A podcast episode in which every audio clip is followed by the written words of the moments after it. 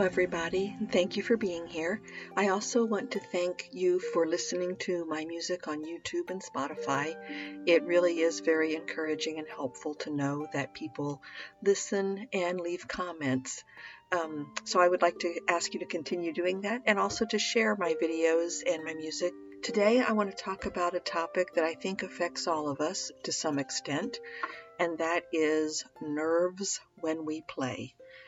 What do we do when we get so nervous? And I think for me, one of the most important things that I heard, it was when I was in grad school, someone said to me, It is absolutely useless to tell someone not to be nervous.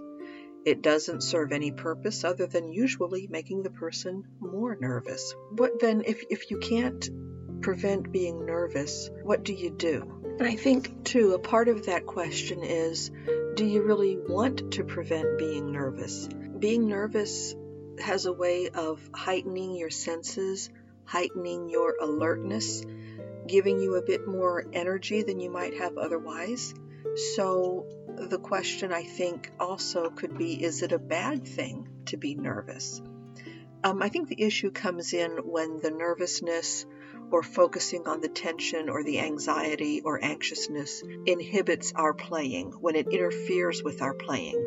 And then the nerves, I think, are a problem. So, what do we do about that? One of the most helpful things that I did, um, again, it was when I was in grad school, I attended a master class specifically on performing with nerves. And there was something about the title of that master class that really appealed to me. It didn't say how to not be nervous. It didn't say how to stop the nerves from coming or how to prevent being nervous. It was how to perform with the nerves. And I thought that was a much more practical and helpful solution than saying, oh, you're so prepared, you've rehearsed and you've rehearsed, and there's no need to be nervous. Or um, I know some people suggest this and maybe it helps them, you know, picture the audience in their underwear. That never really helped me at all. Um, there's lots of little um, things that people tell you, I think intending to be helpful, but really they're, they're not.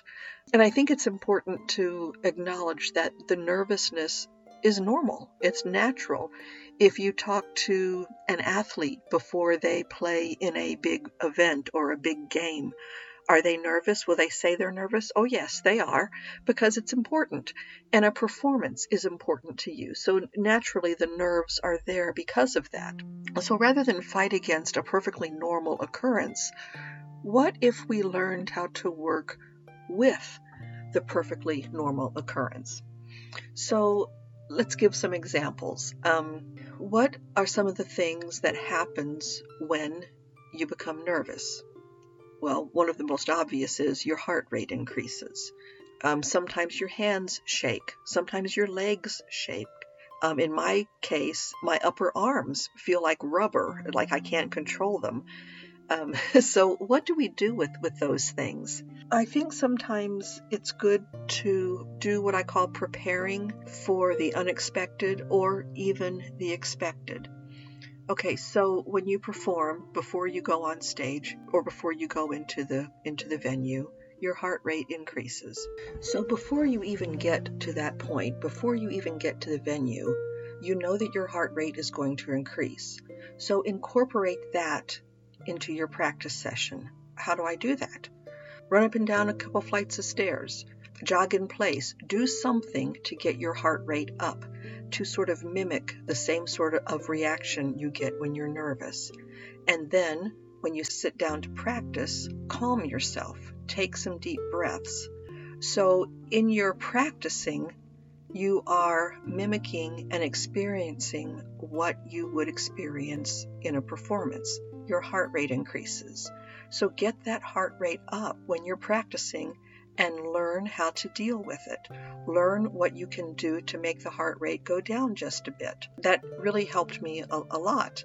Uh, okay, your your hands shake. What what do you do about that? Well, do something that will make your hands shake. I can remember one summer when I was preparing for my graduate recital, I actually went out and mowed the lawn because the lawnmower made my hands shake.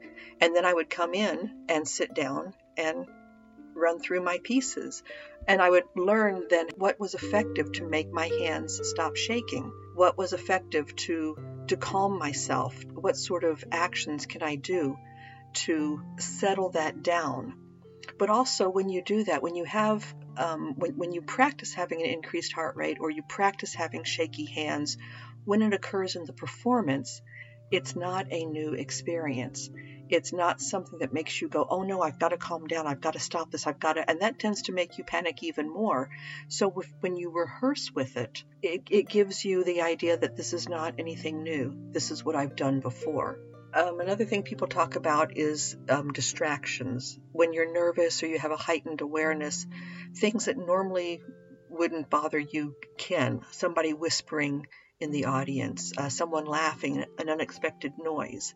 Well, that's where you can call on a friend for help, tell them that you're going to have a practice session, and ask them to call you on the phone, but you don't know when, or ask them to come and knock on your door, but not to tell you when, just so you can learn how to work through those unexpected noises. Practice those things then when they happen in the performance, and usually something like that will happen, then it's not such a surprise. It's not such a jolt. And the other thing people say, well, I get so nervous, I'm going to make a mistake. Well, yeah, welcome to the club. Everybody makes mistakes. I don't care how well prepared you are. At some point in some performance, there's going to be a mistake. The one thing, again, something that I heard that I found to be so very helpful about that was making mistakes doesn't mean that you're not a good musician. It's what you do with those mistakes. And so that's another thing that I do in my practice sessions sometimes, and, and it's a little bit difficult. But even in practicing, you're, you're going to make mistakes. And the instinct is to stop and correct the problem. And that's a good thing to do. You should do that. You should correct the problem. But if the mistake happens again, you have to learn how to be able to play through it, how to make it sound as though it's a natural part of the music of the music.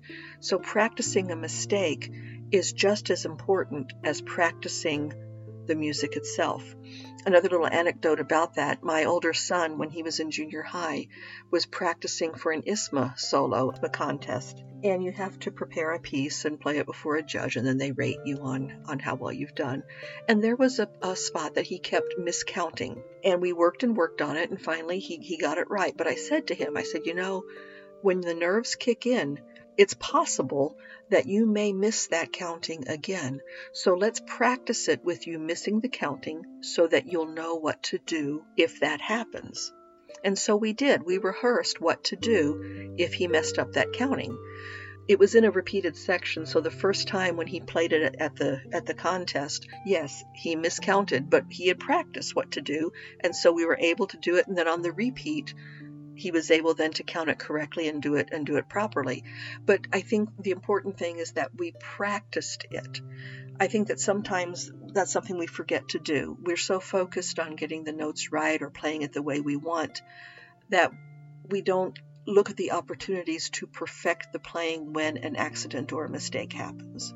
Make it musical, make it part of the piece, learn how to continue on learning how not to let it throw you. And that's where, in my last podcast, I was talking about um, playing for farmers markets and playing at the lodge, and they're very non threatening places to play. It's a very good uh, practice to have. Find a place where there are people where you will be playing in public but is not such a focused um, such a focused event where you're more of a background. Just it just helps you get used to playing in public. It helps you learn how to get through the mistakes. It helps you learn how to get through distractions.